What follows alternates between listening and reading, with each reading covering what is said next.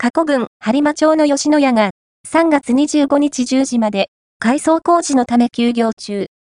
ミョンヒ幹線沿い、播磨町にある吉野家の前を通ってみると、休業中。駐車場やドライブスルーの入り口にはバリケードスタンドが置かれ、入ることができなくなっています。工事関係者の方によって、店内の作業が進んでいるようでした。現在、吉野家250号線播磨町店は、改装のため、休業中。期間は、2024年2月12日15時から2024年3月25日10時までです。約1ヶ月半にもわたる工事期間。歩道から少し覗き見ることができる改装工事の様子も、大掛かりな雰囲気で、どんな風にリニューアルするのか楽しみです。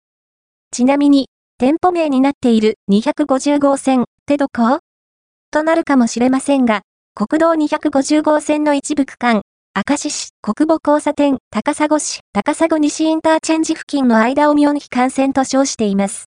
播磨町の民幹にある吉野家が改装中みたい。会話の中では、このように話題になりそうですね。